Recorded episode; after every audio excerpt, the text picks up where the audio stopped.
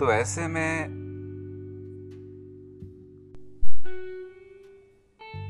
तो ऐसे में हमें ये नहीं सोचना चाहिए कि कोई अगर साठ साल का है तो क्या उसकी ज़रूरतें ख़त्म हो गई?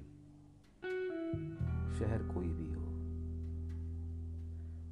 आदमी जब अकेला होता है,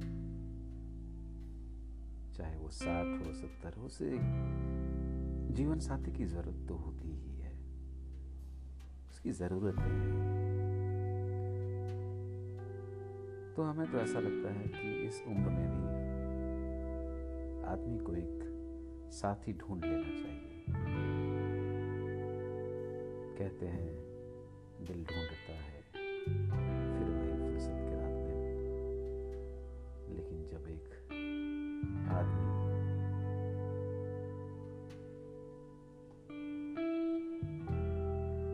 तो फिर मैं ऐसा कहना चाहूँगा कि जब आदमी साठ, पैंसठ या यूँ कह लीजिए कि उम्र शायद बहुत मायने नहीं रहता है जब आप अकेले हो।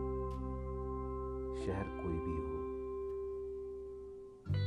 अकेलापन वक्त नहीं गुजर सकता। आपकी ज़रूरतें होती हैं।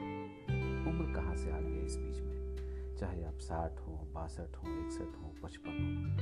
आदमी को चाहिए कि अगर कोई नहीं हो साथ तो एक जीवन साथी ढूंढ ही लेना चाहिए।